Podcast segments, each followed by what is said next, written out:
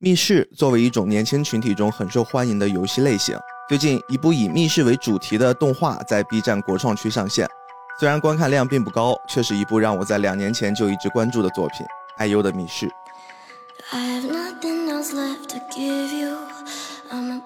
大家好，欢迎收听这期的菠萝油子啊！在录制之前，我就一直忐忑的想给大家推荐这部作品，同时要推荐今天聊这部作品的嘉宾呀。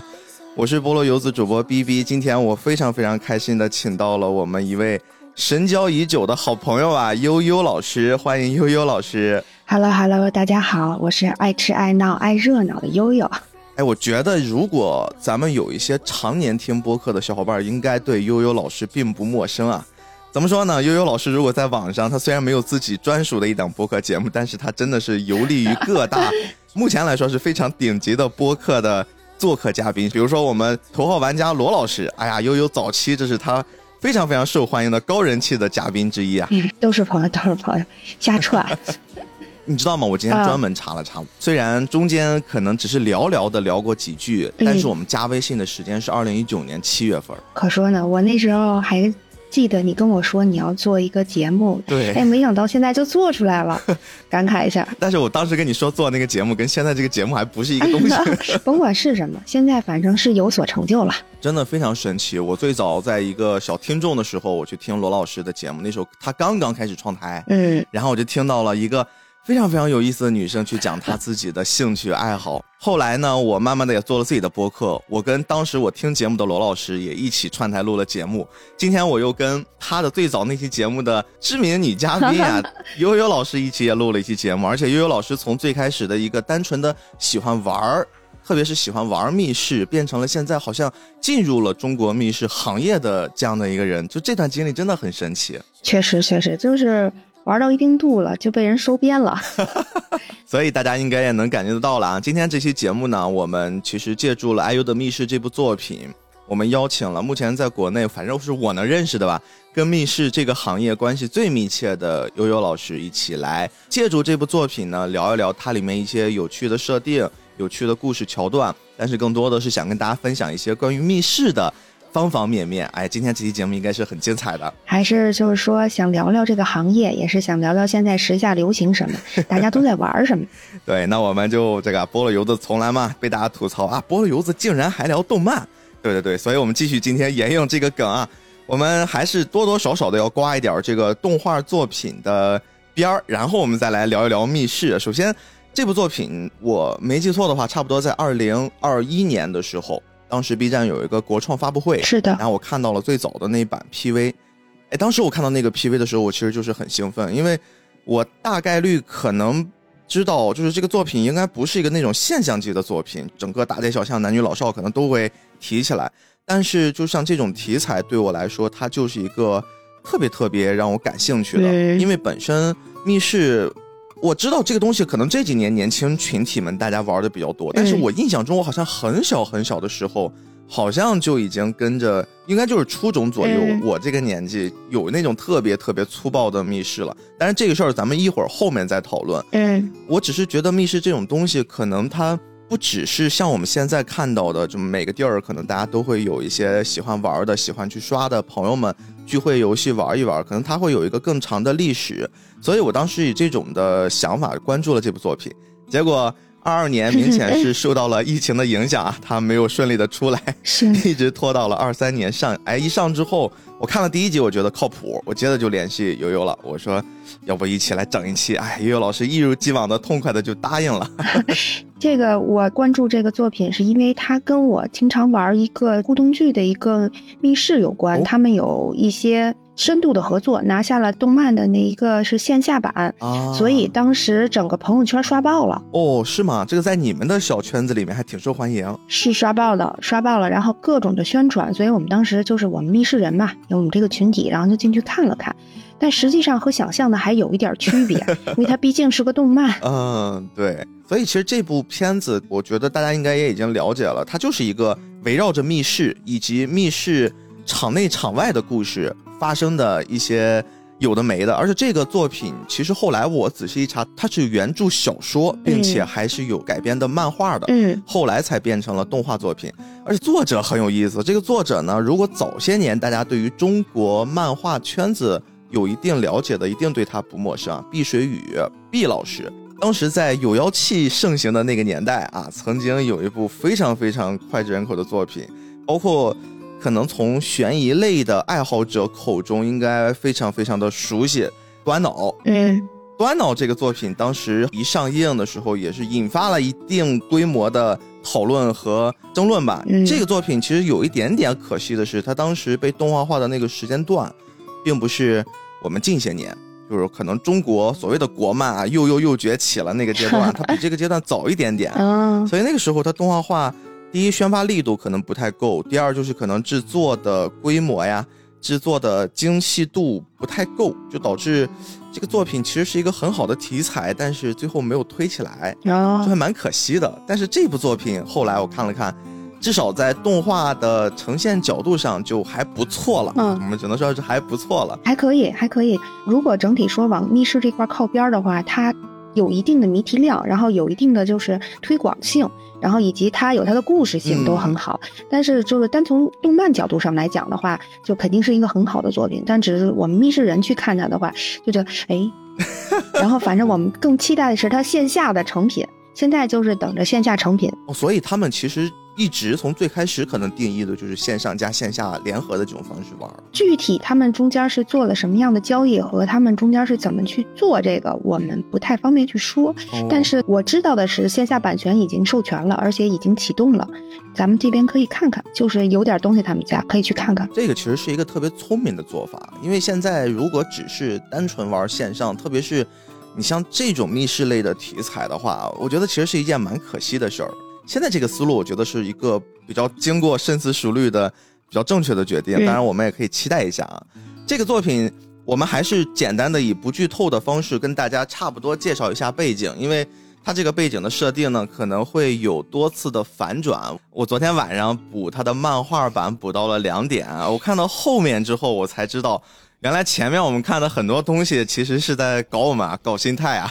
我们为了大家的体验，先不说，但是一会儿我可以跟悠悠老师单独说一说，可以聊聊非常非常有意思。我只看了动画，等着你给我补过来。好的。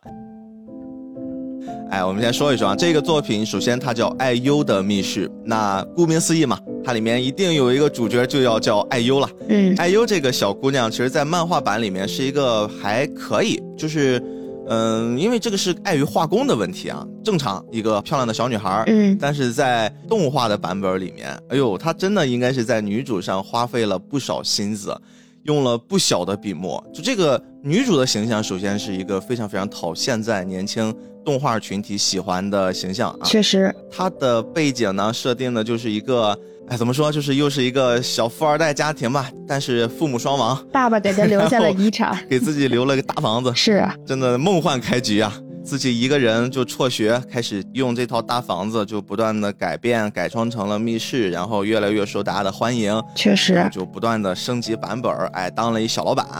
然后因为有他的这间密室，所以引发了我们嗯这个故事真正的一个主角，他叫月初。一听这个名字呢，就非常的有一些含义了，因为它在里面这些名字的设定上，直接跟这个作品有巨大的关联。但是我们这儿也是先卖个关子啊，这个月初呢，他就是一个刚刚入一公司职场的新人啊，有一天下班了，他在里面很奇怪，他这个称呼叫前辈。对对对，但是我觉得这个正常在在公司职场里面很少有人这么称呼吧？我觉得有点像日式的那种往这边贴。对，上来就喊前辈，然后下了班就跟前辈一起就回家，结果路上发现，哎，怎么有一间密室呀？哎，由我们刚刚说这老板娘开的。然后呢，他们这个地儿啊，江湖流传了一种还蛮玄学的说法，就是这个老板娘有一种妖力啊，妖术。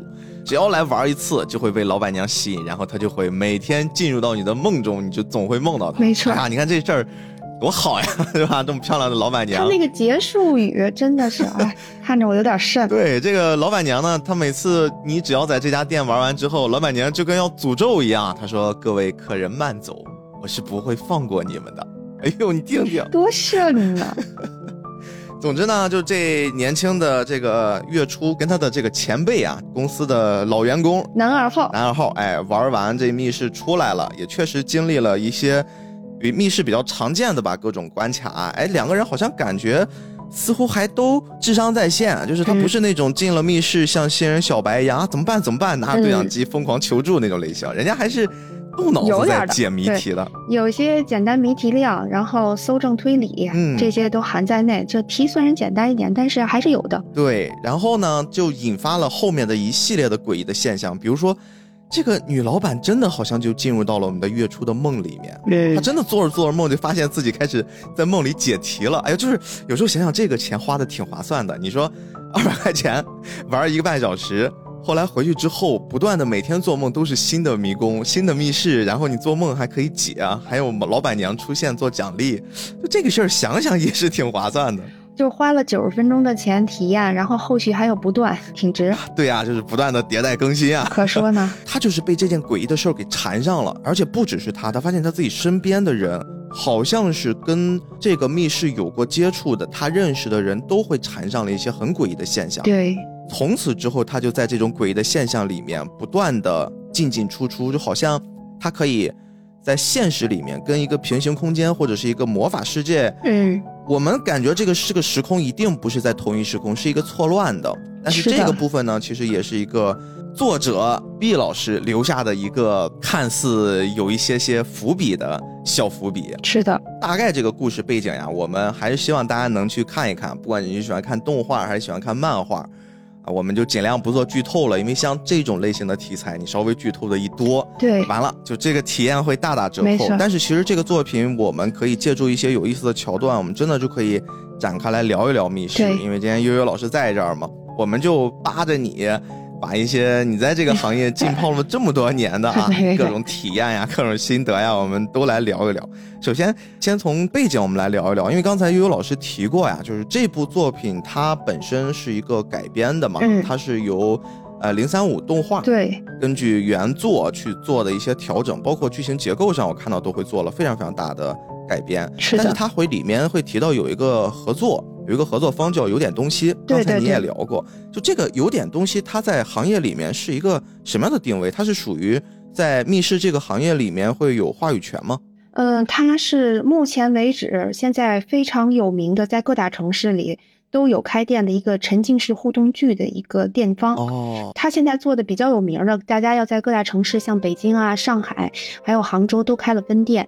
他们最有名的作品就叫《夏摩尔》。夏摩尔，对，夏摩尔是一个什么类型的？它是互动剧模式的哦。咱们现在其实互动式剧场这种的，主要呢还是依赖有 RPG 演员表演，然后推进剧情。玩家呢，在里面可以吃喝玩乐，然后根据自己的就是阵营上的就是高低分，嗯，最后开启最终结局。所谓的互动剧嘛，然后它的着重点还在于交互，也就是演员和玩家之间的陪伴，玩起来。对，以及玩家和玩家之间的交互，演员和演员之间的交互，它是剧场式的。这个互动剧。是不是他会对于这些演员的要求会更高一些啊？对的，这现在基本上全是科班出身，大环境不好嘛，所以下沉广场基本上都是这些。演员们基本从大的地方过来，融入到这里头，所以现在咱们说密室这个行业吧，现在四点零、五点零版本什么都有。嗯，但总体来说的话，现在已经不单纯只是说像咱们这个爱优密室里说的里头的那些推理式啊、解锁呀，然后很原始的这种的密室了。现在更多的是叫实境娱乐。哦，实是现实的实，境是环境的境，所以它覆盖面会更广，分的类更多。就像跟爱优密室，他就是做线下合作的这方呢，也就是还是刚才说的有点东西。他们家主要做的是沉浸式互动剧场，也就是说，他们解决了很多年轻演员的就业问题啊。对，而且这个群体 极其特殊，已经成为一个现象级的爆款了。哎，他们会不会借助这样的一种方式，就类似弯道超车？比如说，我正常如果走演员这条路，我没有办法直接拿到。合适的剧本，或者说我有表演的机会，但是我借助像沉浸式剧场，然后在里面如果演的好了，会产生那种类似明星式的效应，然后慢慢的被更多人喜欢，就一样，最后再进入到我本来想去的那个影视的行业去做表演。呃，据我所知，有很多就像科班出身的，然后还有一些影视剧的这演员，就十八线也好啊，或者是咱们就说北京吧，北京就离着那哪儿近嘛，嗯很多就是说相声的这些，他们也都过来了。然后，啊，对对对，我知道有好几个，这不是基本都在我这个附近北京的市场上，然后沉浮。他们会做一段时间，做一段时间，然后横店有戏，他们就回去，所以跟这边合同签的是兼职。哦，哎呦，这个真的还挺有意思，说不定啊，大家在玩沉浸式剧场的时候，突然能看到熟人。哎，太多了，就是有好多都是露脸，然后能打，就是能打出演员表的人哇。这些他们的简历拿过来的时候，我们一看，哎呦，这是舞台剧、话剧的，怎么都过来了？哎，行，现在就是沉浸互动式剧场，确实是招人，而且玩家也根据这些演员的品质，他们形成了一个特殊群体。你这么一说，我好像突然 get 到了。就那天咱们在聊这件事儿的时候，你会跟我提到过，这些演员好像也会有一些小粉丝啊，或者小迷妹啊，妹就是跟追自己的 idol 一样，会给他们买东西、打卡。确实哦，真的也会发生这样的一种发酵。太多了。现在现在我周围有一对有差不多二十人一个群体，这个群体它是什么样的存在？我说一个量，大家觉得不可思议。截止到五二零当天，我算了一下，一共就刷这个有点东西他们家的夏目尔这一个单一主题，嗯这二十人刷了一千五百零八场，一千多场对，一千五百零八场。啊！消费我算一个平均价格，因为北上广深价格不一样，我除以三，消费了七十三万五，只是门票费。啊，对，我知道有的设计它是可以多次玩的嘛，对它会有一些类似啊、每次结局都不一样，或者体验的中间一些桥段不一样，可能会两刷三刷。但是我没想到可以一千多刷，它这这个就是这是总体。更多的是为了去看这个演员吧。首先，这是二十人的总体，单次的话，一个人最高的话有二百多的，有一百多的，就是不等，因为他们每个人的，毕竟有的是还要继续工作的，然后有的人是相对比较闲的，他可能会有更多时间去在这上耗在这事上，而且他们这类群体是哪儿来的？他们不是最基础，咱们刚才说搓索密室，嗯一二一三年这个最原始这一波人，他们是刚刚疫情后过来的，他们是从喜欢追剧场，然后演员 idol 养成模式下来的。他们原来是跟着演员这些话剧、舞台剧演员到处跑看话剧的，哦，这一波人过来了，他们现在加入了。也就是说，他们最早的需求并不是这个沉浸剧场或者密室本身，他们最早的需求其实是演员。他们是对剧情有极高要求的，但是对解谜机关这类的不是特别的感冒。哦，就不像说是我们最原始的这一波老人的这种，但他们的就是出现，整个给这个市场打入一个强心剂，因为他们的消费能力是极强的，而且他们会多刷密室。要知道，如果一个机械密室我从头刷到尾，我通关了，我谜题已经都解完了，那我还会再去的次数会有多少？嗯，我顶多带朋友在玩，或者我带我弟弟妹妹，然后大侄子、小闺女们在玩了。那这种互动式剧场可不是，他一个人可以二百刷。二百刷是什么概念？北京五百二十块钱到五百六十八块钱，嚯二百刷是多少？一个大包，真是不便宜啊。就是一个姑娘。现在这二十多个姑娘这一块，他们给演员打头是什么打头？除了打赏，打赏我知道啊，好贵的，最高的有人打了一千八百八十八，剩下八八八、六六六、五二零，这帮姑娘哇，这数大拇哥，看得我一愣一愣的。我说姑娘们还能这么玩？确实像你说的这样子，就好像我们凭想象也可以大概想象到，如果他是靠一群演员、靠人来做表演的话，那其实对于场地的硬装啊、装修的这部分的投入，其实是可以相对来说没有传统的那种密室，我可能过个半年、过一年就要翻新，因为在嗯《IU 密室》这个作品漫画版的后面，其实它也会有一些桥段，就这个桥段是非常真实的，也是我自己体验过的。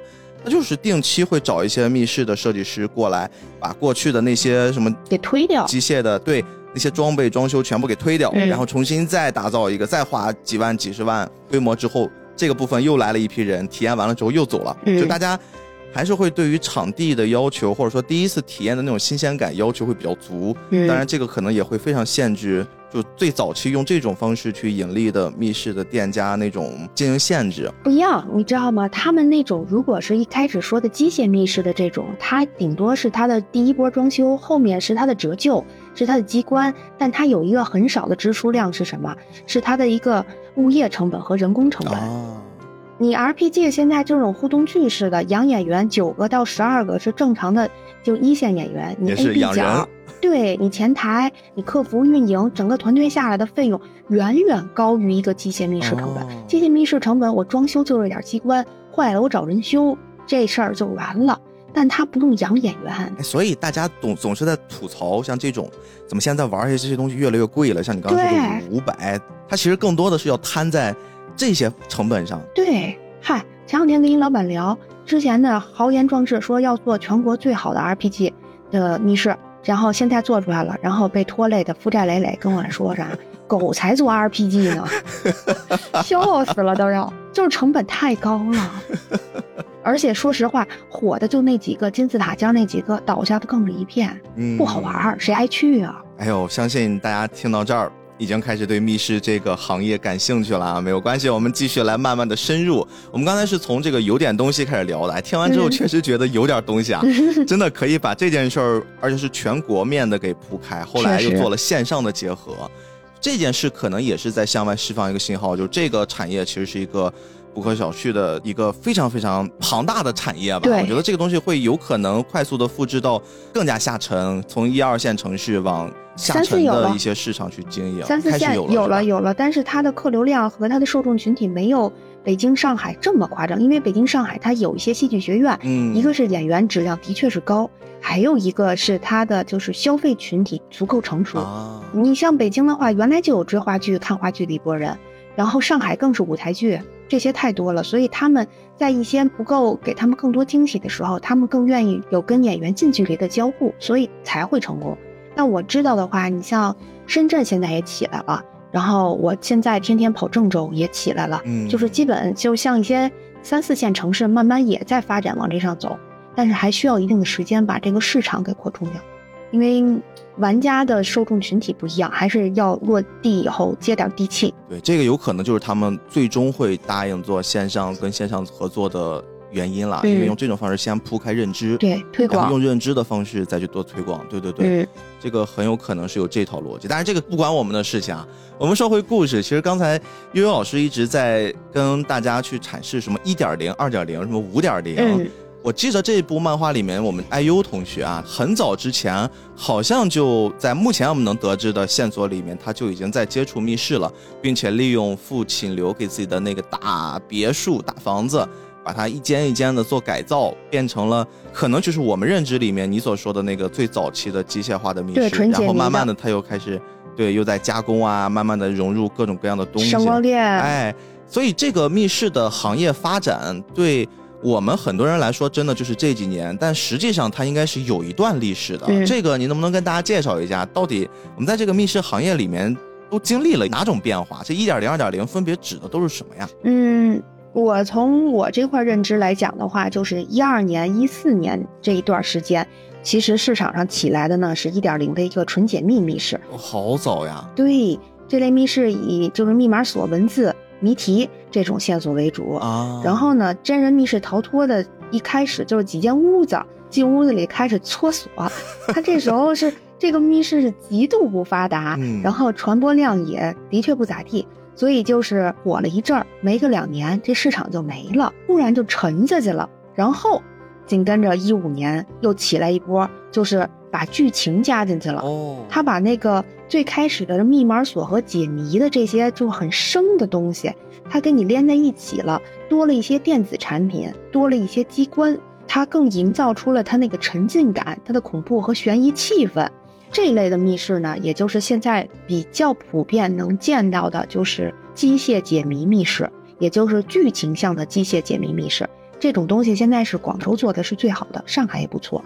嗯，北京北京市后面开始加入了他自己特有的东西，嗯后面就跟着一七年，从北京来讲的话，几个有名的就是大厂开始出人，把人加到这些密室里头，他作为一个引导，不再用对讲机，他用人来把这个线穿在一起，然后当成拐棍儿使用。那么这些品牌利用起来了，人利用起来了，角色扮演起来了，然后他会更注重沉浸感，而且利用生化的这些演员自身的形体表演，让它更有灵性，就起到了一个代替对讲机的一个控场的作用。哦，它代替的其实是对讲机，就是对上一个版本里面，大家还要靠拿着对讲机去不断的跟前台去呼应，这样的话感觉蛮出戏的。嗯，因为这个对讲机，如果你是古风的话，那那是什么？那是个砖头。对，所以现在就是用人来代替，而且它会更适合零基础的人，嗯因为咱们刚才又说回一代和二代，它是解谜性很强的。嗯，那不是所有的玩家愿意下班以后再动脑子，哦，他可能想要一个感官的一个刺激，他只是想发泄一下今天上班的抑郁，或者是一些对生活的不满。但这种情况下，我们只是想放下手机，沉浸在一个游戏中。你别再让我解题了，我天天上班都做表。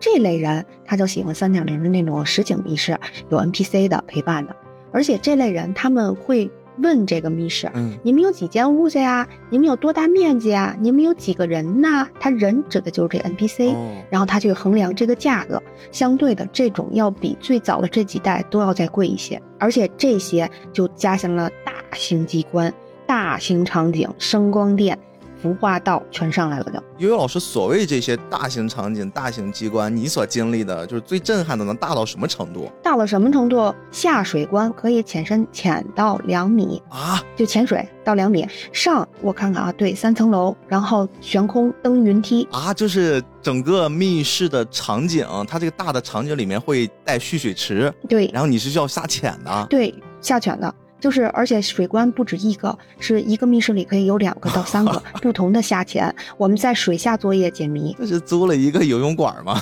哎，出来以后可以洗澡，那挺值的。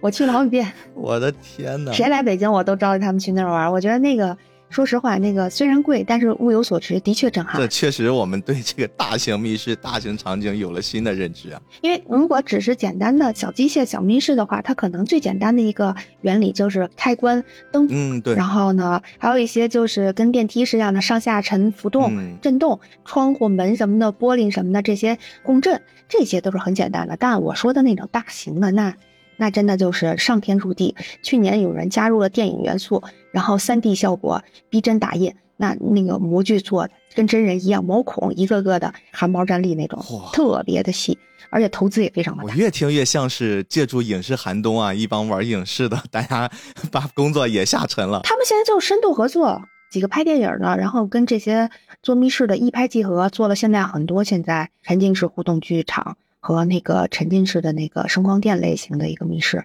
他们相辅相成吧，互相都用得到。哦，这个还真的是越想好像又觉得这个事儿融合起来还挺合理的。嗯，对，而且这种是能给你带来感官刺激、声光电的那种视觉震撼。嗯，这个现在是统称都叫声光电这个类型，但实际上它还有一些别的类型混合在里头了。嗯，那这是三点零、四点零，四点零就是从龙门开始的。那北京从一八年、一七年底、一八年开始有的嗯沉浸式密室。沉浸式密室。那这类沉浸式密室，它就是属于是在特定的场景里给予玩家特定的角色和任务，它还是有线性任务的，让你就是进行与 NPC 的互动，做一些任务，然后获得的物品产生交流以后呢，推动剧情，然后最后引发结局。这种呢需要更多人的 RPG 演员。那区别于上一个三点零的那个呢，它现在的这个演员可能是九到十二人，五到八人这样的一个配置，所以。它现在这种属于是类似于你是一个演员，你进入到这个这个密室里头呢，你来演一场自己的戏，哦那跟 NPC 演，跟玩家演，然后在特定的区域里头，然后进行的这种互动，最后根据剧情的发展做出一个最后的抉择选择。有一种感觉，好像是你在玩网游，把网游上的那一套搬到了现实生活里面。有，现在就是他们有把手游给做进去了，哦而且还有那种可以独挡式的，哎呦现在已经我天做出来了哪。哇，特别痛苦那个读档读档那个真的太痛苦了。这个行业也很卷呀，对越来越往里面添东西。而且咱们现在就说，从开始一点零到四点零，它已经分成了什么密室逃脱类的游戏，嗯。是以解密剧情为核心体验的那种游戏；还有一个是什么沉浸式互动剧场，嗯。主要是依赖就是演员表演推动剧情，玩家相对自由度还是较低的，因为他没办法自己改变结局，因为是线性的。那还有一个实境 RPG 游戏，这个就是主要依赖玩家推动剧情，跟上面是一样，但是玩家的自由度较高嗯，他可以自己改写自己的结局，是有个人结局的啊，这是目前最火的一个。剩下的还有什么搜证推理，还有一些实境竞技类游戏。这个是玩家分阵营的，它是有一个依靠竞争争取最后游戏结局，什么谍战类的。猫鼠啊，警匪，这就算那个竞技类的哦。这个我玩过，玩过什么风声什么的，就是应该是类似这种。哎呀，我特喜欢，对风声，我的最爱。经常看到你在朋友圈发穿上他们的衣服之后的合照。对，我喜欢这类的，就是谍战类的，就每个人都有自己偏好嘛，这个很正常。而且穿上确实很好看，就是拍照衣服，男孩女孩都很好看。所以刚才说咱们七点零的这个，每一类它的受众群体是不一样的，相对的它票价也不一样。而且分区域，就是咱们说回刚才说的，北京最火的就是互动剧，北京比较擅长于互动剧，它这个市场可能受到了一些各大院校的一个影响，所以质量相对比较高。那咱们广州这块剧情向的那种解谜密室，它的受众群体就很高，他们互动剧相对可能弱一些，没有那么优质，但他们的解谜机关做的确实是要比北京更好一些。所以就是每个区不一样，然后每个区的特点也不一样。所以我们现在经常远征嘛，就是到处去别的地方，去别的城市看看别人玩什么。你们每个周六周末，我看到好像如果没有什么大事儿，可能都会组着团儿，就说走就走。密室特种兵说的就是我们，真的。密室特种兵，哎，但凡高铁能到的，我们是周周出发。所以你这个工作真的好像现在让很多人听到这儿觉得好羡慕呀。嗨，你们现在去玩这些游戏，其实更多的是更先前体验去测评那种类型，还是说你们只是找一些比较成熟的去做一些横向对比？呃，是这样，就是首先是我们这个行业，它是每年在报名的主题里头，我们要进行测评。那我只是第。区性的，如果我跨区，那我在北京，我测北京的主题，这个理所当然。嗯，然后，但是如果我要去华北区，或者去上海、去广州，那我不可能说是跨区去测评，人家有当地的评委，我们肯定是自己是自费，然后我们自己这一波志同道合的朋友，我们去看看别人的就是东西是什么，每年的得奖作品啊，每年的就是说比较优秀冒尖的作品，我们就过去玩儿，所以瘾也大。就说实话，我你之前跟我说，我看了一下，我琢磨一下，我到差不多今年到现在，差不多刷了一千五百个主题左右，从玩开始，差不多到到现在一千五百个，不算重复多刷的，只是主题数量。但你觉得我这个多？但我那边的大佬，我的哥哥们，他们是我的翻倍啊。就感觉除了睡觉吃饭就是在刷密室。特种兵，我们一天八个起步。天哪！他们那天是五一吧？五一我那几个哥哥他们去广州，五天刷了四十三个主题。我当时我说，你们是不是没有睡觉时间了？已经。哎，说到这个，我好像想过，我之前在成都那边。玩儿，然后有一个朋友也介绍我说，如果你们时间比较多，可以带你们去成都，也是一个景区吧，我不太确定那个地儿。嗯，它是那种密室加剧本杀，就是一个综合的，然后它是可以住下来，就一下子两天一夜那种。对对对，现在也是说马上要说的，刚才这个四点零以后，现在这个五点零是这个概念已经有了。嗯，我们管它叫。游园会就是我们自己内部的一个就是说法是什么呢？就是咱们拿圆明园来说，嗯，呃，圆明园它现在就做了一个这个东西，就是玩家进圆明园来玩，它不光可以说是原来的一个公园，它你可以装扮上装造古风装扮，然后拿着自己的就是小剧本，背上自己的小包进里头，不光拍照，我还可以特定景点打卡、集章、集邮，然后有一些简单的互动游戏。然后呢，我还可以住在景区里相应的一些就是民宿上，跟他有合作的民宿，这一条线捋在一块儿了，这种就叫游园会似的。它其实是结合了就是那种庙会呀什么的这些混在一起了，但它的娱乐互动性的受众群体更广泛，小孩子也可以，老人也可以，因为它这个场景是特定的，它是一个露天的，它是可以长期存在的，而且它没有什么门槛儿。你像咱们一开始说的机械解谜。那需要解谜强的，嗯，需要就是声光电那种的，他们可能就需要一些胆子大的，嗯。那 RPG 互动的，那只能是社牛。你要是有点社恐，进去不敢说话，完了，你钱白花。那这种游园会的，就亲子也可以，老人也可以，就感受那个民风民俗，感受一下公园的一些其他的景色，多多合影。这种的现在就是很火，就各大景区都有。你像。嗯，那天他们说凤凰古城也起了一个哦，是吗？嗯，基本上就是各大城市都在说是文旅项目，他们把它做成。都在合作，想做一个地标性的一个东西哎，。你看四点零时代，如果刚才我想象举例子是玩一个网游嘛，嗯你在里面扮演一个角色，跟各种人互动。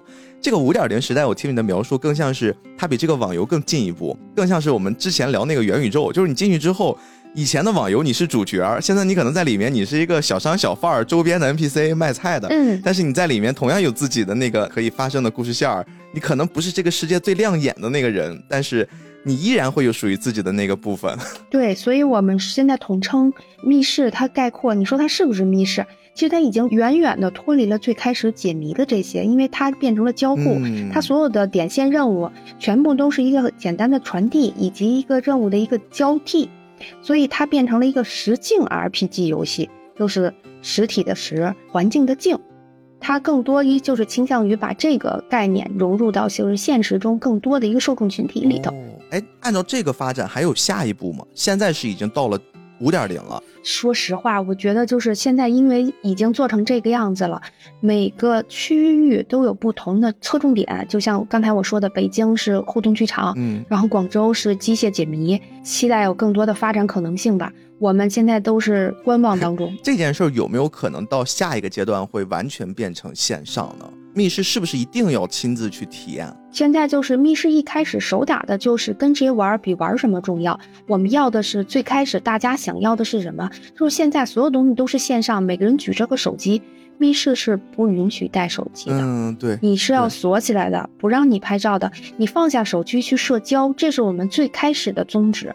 但如果说它做成了线上，如果纯线上，它失去了原有，那不就是一款手游吗？对，我记得好像最早期的时候还没有智能手机的时候，当时会流行一些网页游戏。嗯那个时候可能也碍于机能呀，碍于各种各样的限制。当时流行一个大的类别，就是它给了你一个房间，就感觉全是贴图，嗯然后你在里面用鼠标点点点点点，可能会捡到，比如一个瓶盖、一把钥匙、什么嗯一个密码锁，根据道具 A 去解道具 B，拿到道具 C，然后继续这么往下走。有一个阶段会特别流行这种对，就是现在线上线下的，我们利用的是小程序做成就，哦就是四点零的那个互动剧场成就，比如说几个演员，我们刷成了他的结局，每一个演员的结局不一样，我们开着隐藏结局，或者我们刷了多少场，我们达成了什么成就。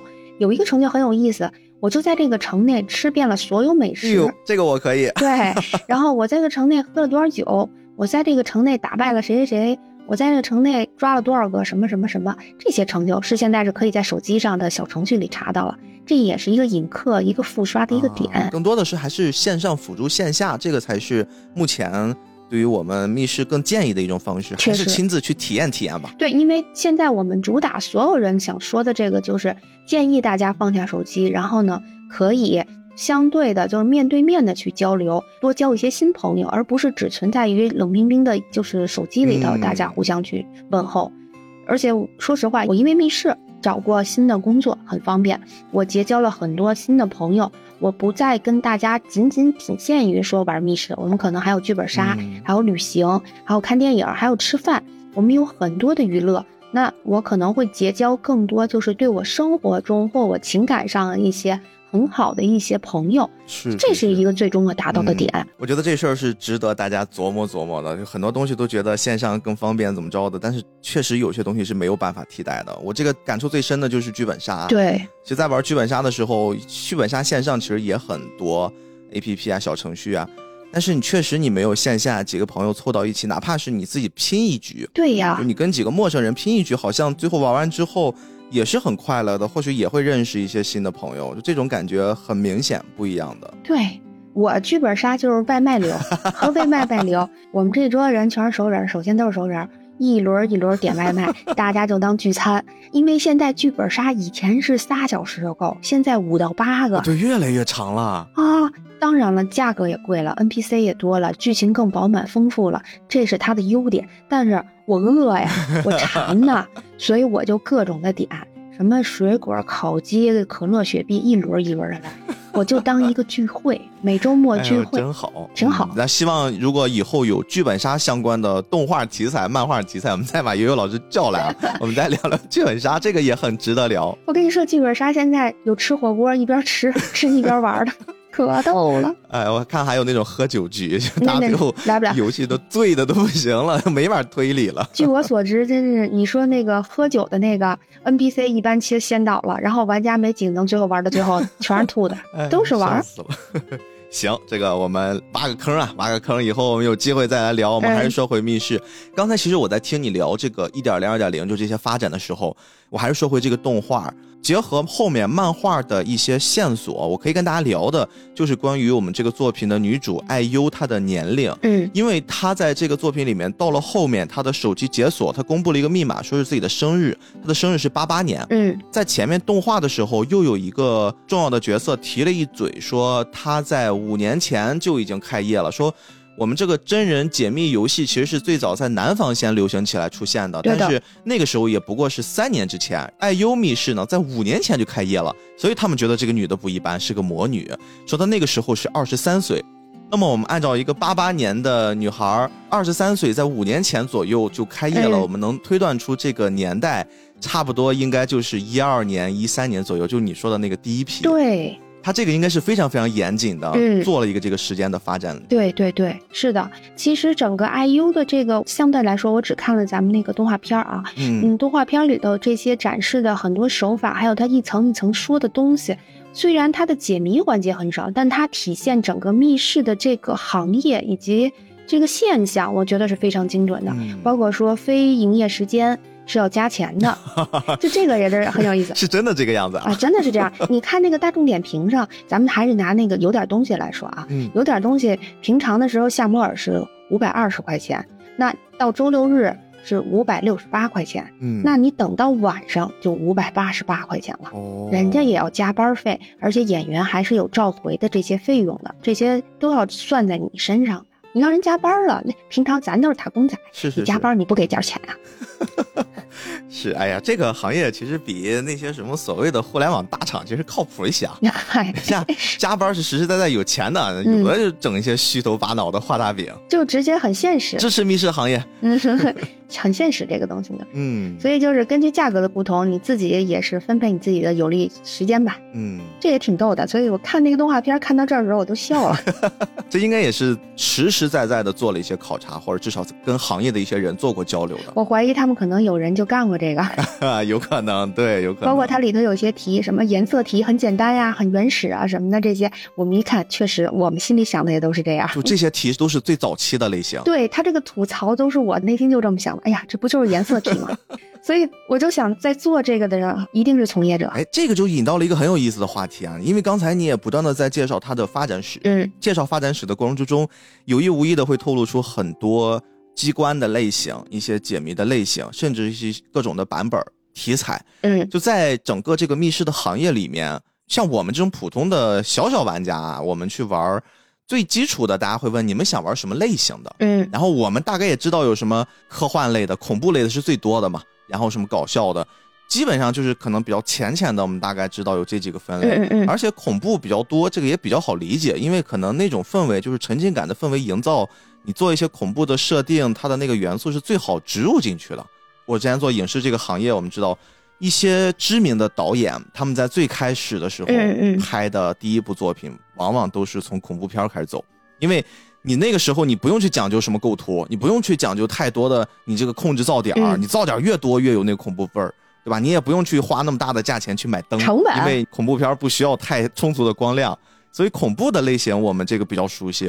但是如果从整体的大的结构来看的话，密室会分哪几个大的类别呢？呃，它其实如果这么说的话，我跟你说点儿，就是主题特点、内容展现方式上不同。哎，好呃好，首先咱们知道的就恐怖，刚才你说的，嗯，然后还有悬疑，哎，这两个是可以分开的吗？对，因为大部分我理解恐怖和悬疑都是放到一起。呃，不是不是，悬疑它更多是像希区柯克这种、东野圭吾这种，它是氛围式的做成了那种你的内心的一个就是悬疑的一个一个情绪，然后它的一个氛围感。嗯，而恐怖的是可能更直接的，就是女鬼、男鬼，然后拿着个点儿电锯，然后拿着点儿道具，然后都是血腥暴力的，什么直接给你这些的震撼。一个是视觉的，一个是心理样。哦，那还有古风、谍战、武侠，哎，这几个好像也都是属于电视剧里面大家比较容易分辨的范围啊。嗯，然后后面咱们还有一些就是比如说像冒险、欢乐、魔幻哦，还有一些就是类型上的，就什么西部的呀、校园的呀、美式的呀，然后还有一些架空世界的，啊包括什么末世废土，就这些现在可流行了。因为就是疫情了嘛，所以现在还有点什么医院和研究所病毒类的。哦，哎，我玩过一个叫什么《釜山行》，嗯，对，很有名儿。拿了一电棍儿天天追我，这烦死了。《釜山行》那个最早的在那哪儿，在西安起来的，在北京也有。他们是有的是拿了版权的，所以他们做影视化就是成体的。呃，落地以后就不太受大众群众的那什么吧。反正他有一定的就受众群体，就跟咱们刚才说的那个有点东西他们家，嗯，他们家的受众群体一定不是《釜山行》的受众群体。哦这两波是人不一样的人，包括这两波人也不一定会喜欢厕所。哦，是吗？嗯，但是就互相他们都不玩的，就是嗯玩 RPG 互动剧的，他们一点都玩不了恐怖。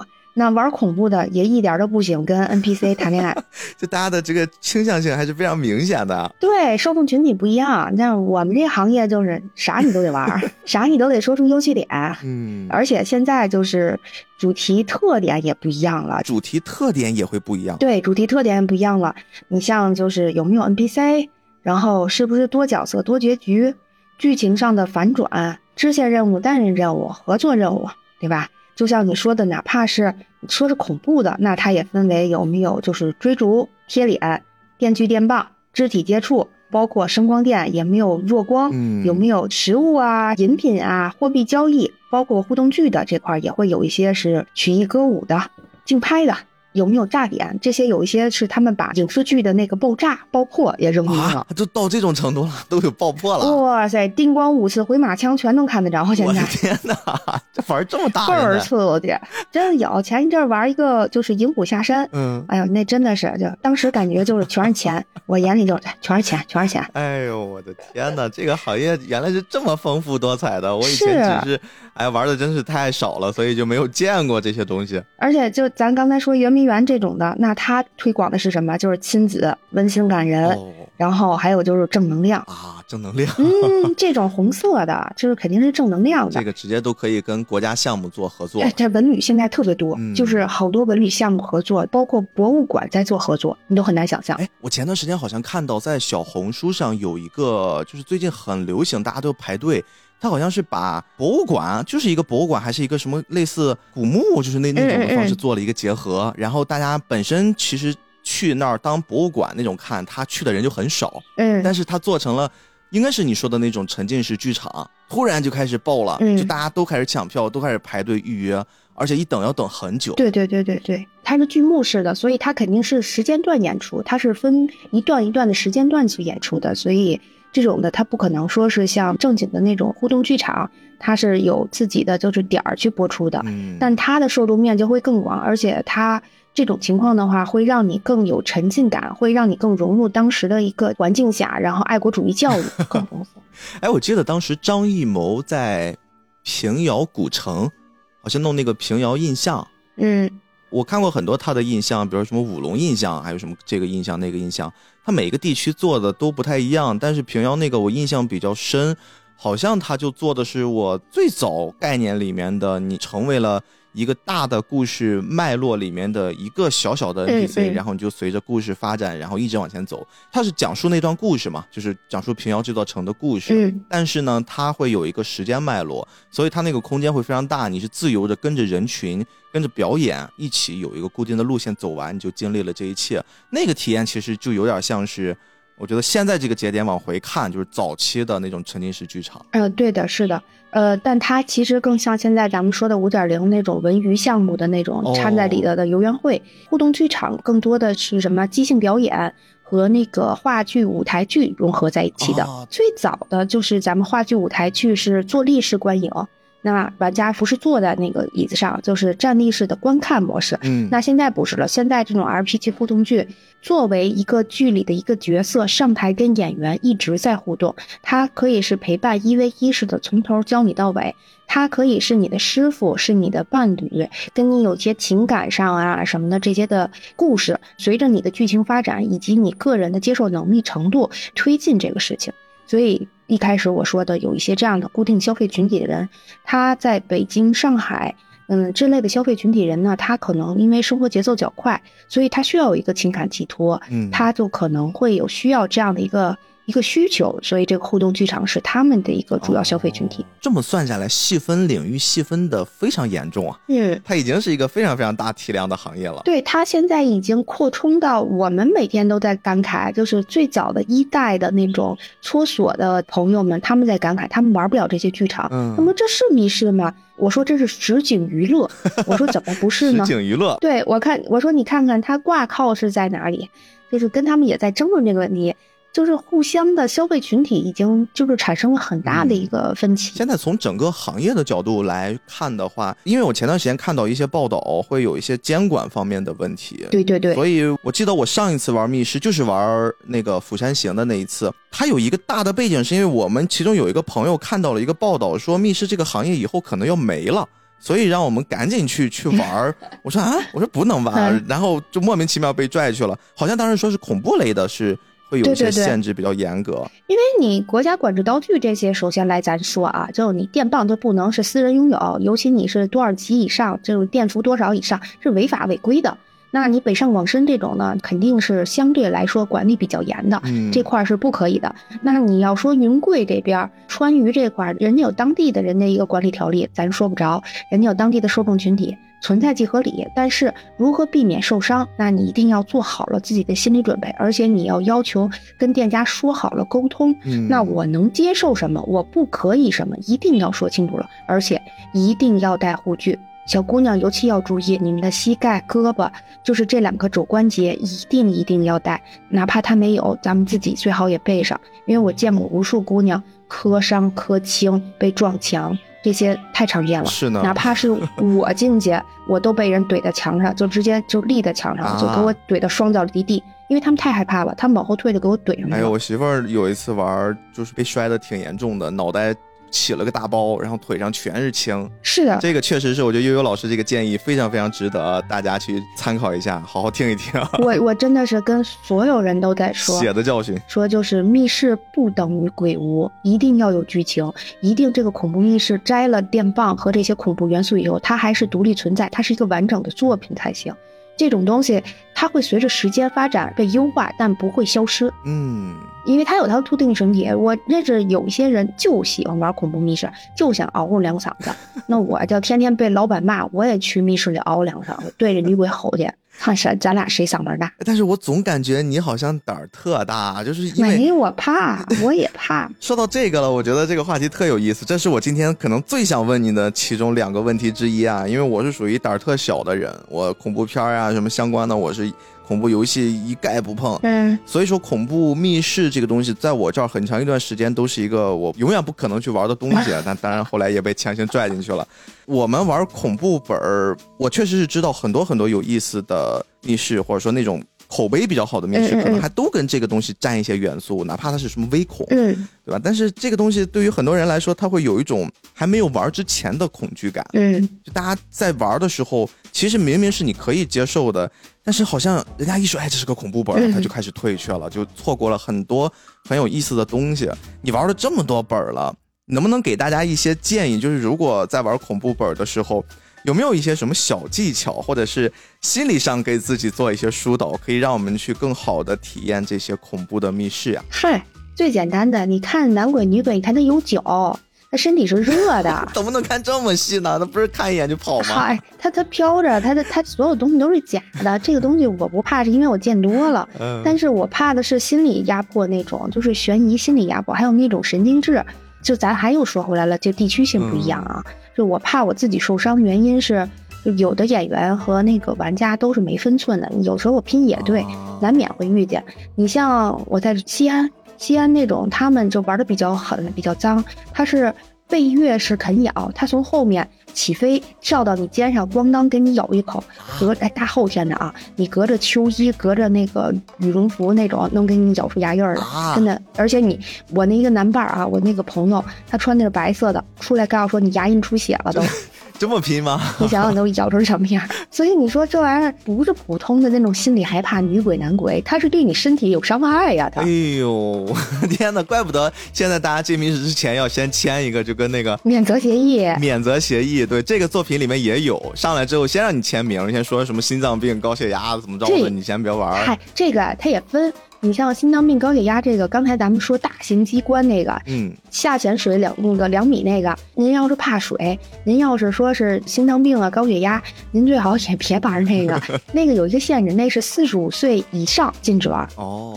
因为他那真是下潜两米，而且在水里头泡二十多分钟啊，但是感觉还挺好玩的。哎，这真好玩，那个真好玩，而且水是温的，你知道吗？出来还能洗个澡，泡个澡了也去一趟也值得呀。对，我是特喜欢跟奶玩，因为自己已经不害怕了，知道那个恐怖点以后吧，就只有跟奶玩，你玩奶比玩密室好玩。真的，你看他滋哇乱叫，你更高兴。哎，对我听过好多人跟你说的是一样的。我身边有小伙伴，他们玩密室的乐趣，并不是玩密室本身，可能也是玩的比较多吧，或者有一个本连续刷好多次了。他们对于这个本本身已经麻了，但是呢，他们会看到约的一些新朋友，然后在这个本第一次玩，越是那种反应强烈，他们越兴奋。对呀，而且你像。我现在做这个行业，会认识一些 UP 主朋友，嗯，一些视频博主，他们真的有的可能没素材了，没题材了，就会跟一些关系比较好的密室的老板商量商量，自己可能在里面去扮鬼，或者是去做指挥，然后去吓自己的朋友，就他们的这种恶趣味从这儿来的。我就有个哥们儿，他就好这个，真的。他在里头比 NPC 还吓人，你知道吗？对，网上还有那种专门反吓 NPC 的。嗯，有追着跑的也有。这东西就看这个是分人分事分点儿，就一定要有一定熟悉度。那我不建议普通玩家去这么尝试啊，因为毕竟如果对方跟你不熟，直接来一个过肩摔，你这倒霉不倒霉的。所以这必须是熟人场包场，而且店家也愿意，然后大家也都默许的情况下，我们会玩的更擦边一点。那这种群体是极特殊的，有没有？有，就是极特殊，就不提倡普通玩家玩啊。我还是担心怕受伤。而且说回你刚才说这个点，说这个行业会消失，不会消失，因为它已经发展成了跟文娱搁在一起，它已经发展成了互动剧场。那这种情况，它不光只是恐怖密室了。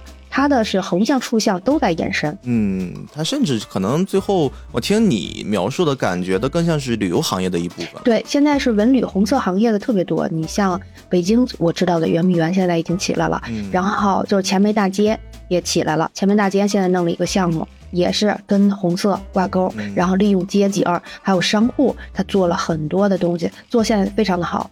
那我知道，还有就刚才咱们说的，连凤凰古城这种地方，它也做出来了。那你说它能消失吗？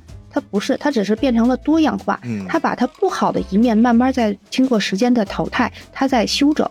如果说最开始咱们现在就是一直关心的一个点，什么包括什么消防类这类的，说什么口袋房间，然后不能说是做一些什么东西，包括要喷洒，包括啊就是消防栓什么的，这些都是可以后期再去调整，因为。做机关的，他们这些人就怎么弄整理这空间，空间利用率，他们比任何装修的人还都多。嗯，所以这些都是后期可以一点点去加的，那无非就是时间成本和咱们金钱上的成本。但是咱们说恐怖密室这种对人有伤害性的这种东西，包括电棍、电棒这种的，就随着时间的发展。然后慢慢可能会被历史所淘汰，这个好像就已经慢慢的开始走向你现在所在的这个职务了。因为我记得我一九年跟你认识的时候，你也刚刚跟我说，哎，你最近加入了一个一个协会啊，一个行业协会。对对对，我也能感觉这个行业协会好像逐渐的在变大，变得更规模化、更正规化，而且好像通过这个行业协会，会再反哺到我们全国各地各个地方的密室也好，让这种剧本杀桌游店也好，让他们变得。更加的规模化，就这些年在这个行业里面，我们有了这个行业协会，它带来了哪一些改变呢？就是你们这个行业协会是什么吧？就主要是做什么的？呃，首先我们不是一个说是以协会为自称的，嗯，我们是 EGA 密室逃脱产业联盟。产业联盟对，对外说我们就是一个民间小组织，但实际上这组织的确不小，一千多人了已经。哎呦，这么大规模了。对，然后我们就是分九大区。九大区里头有新老评委，然后还有区负责人规划，然后上面还有评委组。嗯，然后每年我们会开目前为止全国最大的行业的一个协会的一个峰会，我们在这个峰会上，让老板们和玩家们选择一个城市，然后开这个峰会，然后在峰会上，我们评选出每年每区新出作品金奖是哪些，哪个赛道上，哦然后优秀作品展示、演员展示，然后还要给他们一些展位，进行一个行业内推广。无论是从业者也好啊，然后还是说是就是老玩家，然后痴迷的这些这些玩家们，他们会非常喜欢就是赴这个工会，结交更多的朋友。而且最主要的，在这个峰会上，这个城市我们会起个头，当地所有密室在峰会期间一周内是有一定优惠的，两折到八折，所有密室。哇，优惠力度这么大，对，你只要是购买门票，那么这个门票可能就是几百块钱，然后有五百多的，有一千多的，因为它展会的展位不一样，它的就是坐的位置不一样，还有天数不一样。这种情况下，无论是哪一个都享有这个优惠，哦那非常非常的合适，是一个行业内最大的一个机会。懂了啊！我能大概听出来，你们的第一个目的就是要让这个行业先卷起来，啊对卷起来才能出好作品。嗯然后通过设置一些比赛的方式，让大家都来参与其中，然后再聚合起来，增加曝光。对哎，那那这个比赛的评选标准是什么呀？肯定是你们都要去玩嘛，玩完之后怎么样去评选？对，我们从场景、服化、机关、创新、剧情、谜题、表演、特效、音效、心流、规则，一共是十一个层面这么多进行测评打分儿。对，因为你首先来讲啊，咱们一开始说一代的那个机械密室，嗯，那它就没有服化道，它没有表演，它可能就没有什么规则和心流。心流是啥？心流就只是代入，这些它有的是什么？是剧情和谜题。哦，所以它这两个赛道就是在剧情和谜题上，它会非常的高。那它可能在服化上，它没有换装，那直接就零分儿。嗯，它的谜题做的最好，直接给十分儿。换过来，咱们直接又说了，说四点零这种像有点东西这种的那个，它主要是做的互动剧场。互动剧场里头，那它的场景一定会是更优化一些，它的心流更优化一些，那它的机关服化就肯定会优于它的谜题，它的表演肯定是更突出的。嗯所以他在这几个层面的分数是更高的。那你如果说就是你让一个做机关解谜的和一个做互动剧场的俩人对打，对他们是不公平的，嗯是因为不在一个赛道，所以他们得的奖项都不是一样的，所以我们会有很多的细节。哎呦，这个真的是下功夫了呀！这个 确实是你们在这个行业里面真的得是玩了不少，懂，然后又有爱，然后才能把这个东西分得这么细再去评。，对，而且这几个十一个项目，我们分别都要写出它的优点、特点、缺点、劣势。你怎么就觉得它这个场景好了？你怎么就觉得它这个场景不好了？你一定要写出你的理由，你不能直接只给个分儿你就走了，那谁都会玩了，对吧？就打个分儿而已哎。突然又好心疼你们呀！你们这本身玩的还白天玩的乐呵呵，晚上回去写的就苦兮哇兮。我那作业，我去年写了一百二十七个，我今年现在还剩，至今啊，直到今天我还剩下五十多个没写作业了。上学可能都没写这么多东西是吧？你得写呀，你等着你呢，后面还得打分呢，所有东西你们你还得要考虑很多的很多东西。嗯，随着时间的逼近，马上就要进行第二阶段了，所以大家都在补作业。哎，那另外我们除了行业的这个角度，是不是还有一个让密室更繁荣的重要的群体，就是密室的设计师？对，是的，我们这个就是说回我们这个产业联盟，我们这产业联盟它可以提供什么？怎么开密室？我们有一个训练营，嗯然后训练老板如何经营密室、开密室，把所有的做机关的，然后做道具的、做场景的人全聚在一起，在这里是行业内的交流。哦甚至我们还做了售后，有一些法律顾问，我们可以支持一些关于盗版呀、侵权呀，以及就是伤害呀什么这些后续的这些，我们可以提供这个从业者他们的一些相应现在面临问题的一解决的一个途径。哎，这个问题在行业里面多吗？因为在 IU 的密室这个作品的漫画部分后半部分，其实它出来了一个女老板，嗯嗯她开在了 IU 密室隔壁一家。然后呢，她最开始登场就是她化妆成了顾客，带着几个小员工去体验，然后接着就说是抄走了，对抄走到那边就复制了。现在这种就是打赢的官司挺多的了，很有名的。我不说，因为太熟了，直接说出来不合适。嗯，但是我告诉你，就是赢的话，一百万起步。哇，一个密室的成本是可以 carry 得了的。嗯，它主要是最后赔偿是按照你的就是大众点评客流量，然后从你建这个密室开始卖了多少票，然后乘以它的你的平均价，按这个来赔这个钱哦。这个也是行业变得规范的一个比较有代表性的特点了。对，我们是会规划范了，就不再说是野路子了，我们是有一个团队保护了。嗯，而且咱们说实话，支持原创这个在哪儿都是说得道理的。是的，是的，我们有一个奖叫创新奖。那这个创新融合要的是不同的人一直在想把什么新的元素能融入到这里头，你直接咣咣咣抄走了，那对人也是不尊重的。嗯，没错，没错，这个现象我觉得在早期好像还真挺常见的，因为经常能刷得到。我虽然玩的不多，但是我会经常关注这种聚会类的游戏，经常会看到。对，现在创新越来越难了。嗯，没错。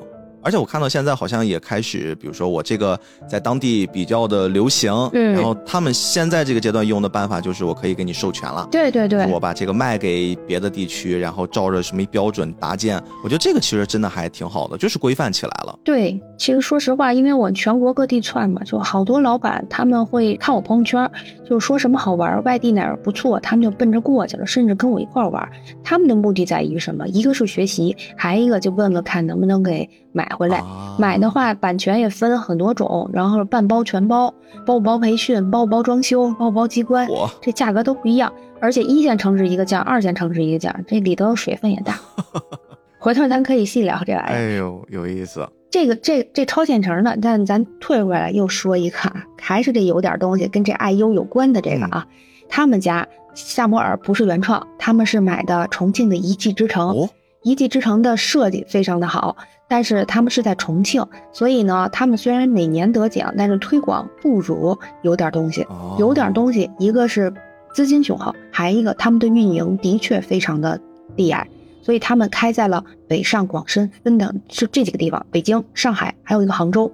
他们卖的票价、演员的颜值以及他们优化以后现在呈现方式，都远远高于。呃，一技之长的原版还是得会营销呀，但他们的费用买的非常的贵，一个密室五百万，这个 听起来好像对于很多人来说不可思议啊！一个密室啊，密室可以卖到这么高的价格，对，是的。所以我们听友里面如果有什么最近正在研究创业的老板啊，也可以考虑考虑啊，加入悠悠的 联盟，学习学习。哎，前面我们聊的那个。说我这个团队二十多人，嗯，我们五二零那天一共门票付了七十三万五，我们那时候就笑称，哎，这五百万里头有七十三万五已经回本了，我们给的，好快呀，笑死了。我一直觉得你们是不是应该就可以全国随便玩，拿一张卡亮身份走？不不不不，我你看我密室里头经常戴着帽戴着口罩，我生怕人认出我来。哎呦，哎，你会担心什么？会担心他们会区别对待吗？对。一定会区别对待，而且他不让你走，他非得拉着你聊，然后追着你退钱，可烦了。因为就是你正常玩，你正常体验啊，我特别烦，我不愿意跟不熟的老板去多聊，你说多了不合适，人家不爱听。然后你不说吧，你自己其实有时候也难受，所以玩完赶快走。就是每个人的心态不一样，就玩成我这样的，我只想玩密室。我强调就是我就是个普通玩家，我没有任何区别，我不想干预运营，不敢干去。不想干预你任何关于密室上的东西，但如果你想听我意见，那我可以说。你如果不爱听，我一句话不说，就跟我没关系。嗯，我不愿意去以我自己主观意识的情绪和东西，然后去影响人家的发展和运营。这点来讲的话，有一个编辑感。具体的，反正就看我的小作文呗，反正我最后会写出来。啊，我只是一个普普通通的玩过一千五百场密室的玩家。对，就是这样。因为中国是一个人情世故的一个地方。你要说我就算是戴着口罩、戴着帽子，然后我去玩，就比如说前一阵我去那个昆明。人老板从监控器里的门口就等着我了啊，呃，就说你是从业者，你还是哪哪哪的，就觉得我不对，因为就是之前咱们也就是别的地方我也说过这个问题，就是我看东西不一样，就是人家可能就是吱哇乱叫，我可能就看上的灯，看下的的消防，然后看它的安全出口什么的。您看，您就知道不一样。所以玩的过程中也会潜移默化的带入一些工作的场景，然后要注意一些边边角角。这个就很像是那些，呃，职业的，比如说影评人，他们在看电影的时候，可能就会更注意一些细节、构图呀、镜头语言呀等等。是的。哎，所以最后啊，我我还想问你一个挺好玩的，我我特别感兴趣的另一个问题啊，就是你一定知道芒果台那个密室大逃脱吧？嗯，对对对，我们有合作。这个东西其实对于很多人影响还蛮大的，很多人是看了它之后开始尝试密室。包括第一季的时候，我在当时上班那影视公司有一个曾经关系不错的道具老师，后来他从我那个公司离职之后，就去了一家公司，后来就给这个密室一做的道具。哎，我就感觉。这个综艺好像也影响了这个行业很多的东西。是的，这个最开始很多粉丝，包括玩家，全部就是通过芒果台的综艺，然后了解和迷上，喜欢这些东西，然后接触下来。它里面好像那些设计感觉还挺用心的。就是你刚才说的很多很多比较高分的评选获奖的那些作品，基本上都是跟我们电视看到的这些同级还是会更高，或者说低一点。就是来讲的话，它是更平面性，它更像于演，因为我们有深度合作，就输出演员什么的，基本上全都是熟人儿啊。都认识呀，对，都包括建造，他那个建出来的场景，这些施工团队全是熟人哦。这对，因为它的影视性的需要，然后展现出来的方式不一样，所以它不可能像真的密室那样给你就是就是那种沉浸感，它会更抛开了层面的给你东西。但是我们在里头看啊，就我们去看，那就是这块是剪的这个密室的这道题，那块是剪的那个密室的这道题。剪刀手爱德华，嗯，对，完事儿看明谢谁谁谁，好，心里就这，哎，对，猜的没错啊。啊，它其实也算是一种变相的宣传吧，因为最后还是会给你曝光啊。对，不光是曝光，而且输出演员输出，还有装修，人都给钱了啊。嗯，所以这个东西就是一个推广，而且非常好。现在就是说，最开始的广州蜜桃，它是要留出一个大厦来，把这个原先它所有的密室这个场景是保留下来，二次售卖的。但是后期也是因为供应商啊，你看价格呀没谈拢，导致这个事情最后有一个退票。但是后面还是会往这方面走，因为你东西做成了，花了不少钱去做了这个东西，然后后面没留下来，也挺可惜的。嗯，哎，像这种，比如我在电视上、在网上已经看完了，我已经知道剧情啊，我已经知道一些机关了。假如以这种背景再去玩一遍的话，游戏体验还能保留多少呢？呃，可以说其实是不一样的，一定会改哦。它题密码绝不一样哦，不会完全百分之百的，就是再走一遍。它不会让你抄在胳膊上带你去。明白了啊。它所有的流程和模板可能类似，但是。它可能随着拍摄，就是后面可能会减一些，也会加一些，要不然的话，人家玩家也不干。你就算是开在广州三百块钱一个一场的话，你让我看一个一模一样的，谁干呀？现在消费者都是上帝。是，嗯。哎呀，这个真的，我曾经好几年的夏天，跟我媳妇儿两个人中午吃饭，我们就挺愿意看这个的，就看几个明星在上面滋儿哇乱叫的。哎，我也喜欢看。他们其实真的非常有恶趣味，你明显能感觉出他们刻意想去吓唬一些明星，特别是那种胆儿特小的。对对对，越是胆儿小，就越想去给你搞搞效果。这个就有点像前面我们说的，就比如说你刷了好多遍，你想去看跟你拼团的，其中有一个坑就坑一刷，胆子比较小，我们就喜欢坑一刷，没玩过的就坑死你。当然也熟啊，也熟，也肯定是因为在在能接受范围内。所以现在很多明星自己也开密室，然后包括娱乐公司哦，是吗？我接触的很多都是对，说明挣钱啊。嗯，挣钱，而且他们有就是先决条件，他们自带的明星光环。然后人家下班以后也玩密室，北京经常有。下班他们玩的都是十二点的休闲场，所以也有可能你玩着玩着会发现，真的有一明星在你边上给你扮演 NPC 啊！太多了，真有啊！不至于 NPC，但是会在店里遇见，前后上下场，或者是在就是附近就能溜达到，他们也玩，然后有时候去店里坐坐。我知道什么大张伟、白敬亭，他们好像都挺喜欢张若昀、杨幂喜欢玩。杨幂啊，能看出来，在节目里面就能看出来。嗯，而且那几个姐姐们也喜欢玩，就是他们的乘风破浪的姐姐，有几个他们也喜欢玩，而且玩的还挺好的。嗯，哎，你比如说像，我就不说像你这种一千多场的了，你像那种正常的，呃，我玩这个上瘾了，玩个一二百场的这种，可能数量也也有。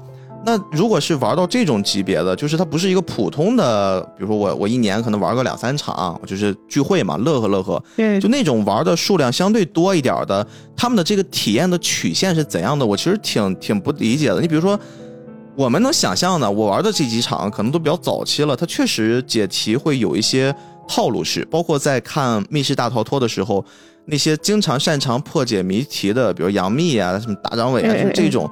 他们可能一看到这种东西，大概就会有一个推理，有一个破解的思路，思路哎，有一个思路了。比如看到锁，先研究几位数密码，去找对应几位数的，会有这种东西。这种东西就是玩多了会影响体验，还是会，就是你你玩的越多，可能体验会越好。就它是不是会有一种曲线的上升或者下降？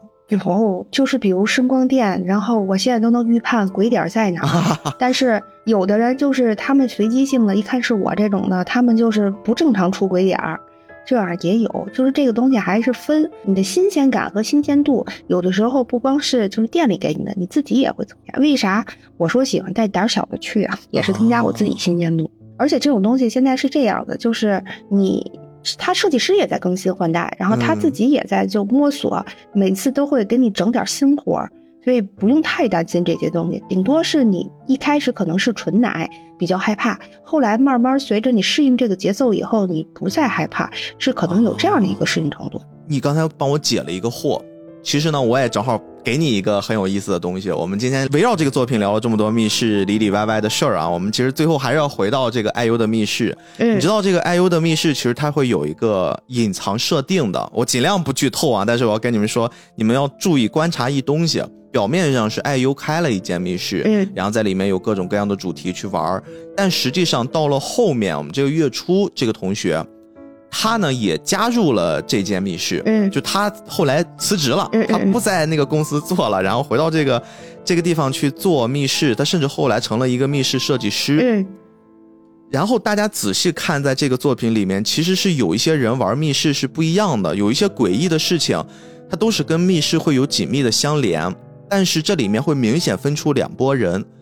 现在这个作品现在演到的就是，呃，月初在。之前之前那个办公室那个老公司里面有一个喜欢他，应该是迷他的小迷妹啊，经常给他做点心那个小姑娘。对，一开始吃的指指甲盖那个。对对，哎，这个好重口啊。嗯。对，就是这个小姑娘，她呢，她是代表一类人，就是我玩密室，我可能是一个新人，我玩密室大概率我就会被困住。嗯。然后还会有以爱优月初这种人，他们就是一个应该是老玩家，他们玩密室，要不然就是家庭背景的原因，要不然因为就是我职业的原因，他们对于密室的一些机关会相对比较了解，一看就像你刚才说的，大概知道哎鬼点在哪儿，然后解谜思路大概是什么，嗯，所以他们呢，基本上密室只要出现了，他都不会难住他。一般都会顺利的，最后怎么着就是把门打开了，以这个为结局。对，是这样。这个东西大家现在看到这儿会觉得，这个不就是我们现在说的密室的几类人吗？但这儿留一个小扣，我觉得未来第二季应该会把我现在说的这个扣给续上，它后面会有很多很多关于为什么有的人是能解开的，为什么有的人不能解开啊？这儿有一个概念，其实弹幕上也已经有剧透了，叫什么密室四小只。啊，具体这四小只是谁呢？艾优肯定是一只，嗯，然后其他的三只是谁，不能告诉你们啊。这块我会剪掉，跟你说一说这个这个故事到后面多离谱啊。今天我其实我们聊这么多呀，最后。悠悠老师，你玩了一千五百多场了，我现在去问你一个最初的问题，就是为什么你爱玩密室？这个可能从最开始，我不知道这个初心你是不是一直在的。有的。你你现在还喜欢玩密室的原因是什么呢？结交更多的朋友啊，这个问题好像跟在你刚才的描述里面已经回答过了。所以说，其实这个事儿一直伴随着你每一场每一场的体验下来。对，因为就我来讲的话，我大家就是熟眼的都知道，我就是属于那种单身女性。那我没有其他的可能性，然后我也没有其他的想的其他的发展的时候，我想我自己平常需要有一个情感寄托。嗯，那我有一群陪我吃、陪我喝、陪我玩、陪我闹的朋友，那很好呀。就是我可以就在枯燥的生活中有一点不同的色彩。社交属性真的很重要，特别我觉得在这个时代，看似通讯越来越发达，看似交友越来越方便，但其实。好像这个世界上的每个人变得越来越孤独了。嗯，是的，是的，因为一开始所有人，咱们就遵从的一个东西就是带你看电影不如带你演电影。嗯，所以大家更多的就是社交，它的色社交色彩不会被就是时间所淘汰的，因为这种东西你永远停留在网上是不能取代这个线下的这个互动娱乐的。嗯，哎，我觉得你这个最后总结的特别好呀，我们就用你这句“社交永远不会被时间所淘汰”的。收尾，我相信爱优的密室。如果我们听完这期节目，听众朋友们感兴趣，可以亲自去看一看，不管是动画还是漫画。对，呃，它可能不是一部十分优秀的作品，但是。会给你带来很多很多不一样的感受。今天也超级超级感谢我的 悠悠老师啊，非常非常开心。总算是 慢慢的以做播客的方式链接了过去很多很多我很喜欢的人，然后希望悠悠老师以后有时间，我们再结合不同的话题再来玩儿。对你等我到你的城市，然后咱们一块玩密室去。太好了，那我带你喝酒。没错，伦敦伦的。行吧，那我们今天就到这儿，感谢你的时间啊！欢迎收听这期节目，我是菠萝油子主播 B B，我是爱吃爱闹爱玩爱热闹的悠悠。那我们这期节目就到这儿了，朋友们，下周再见，再见啦。海洋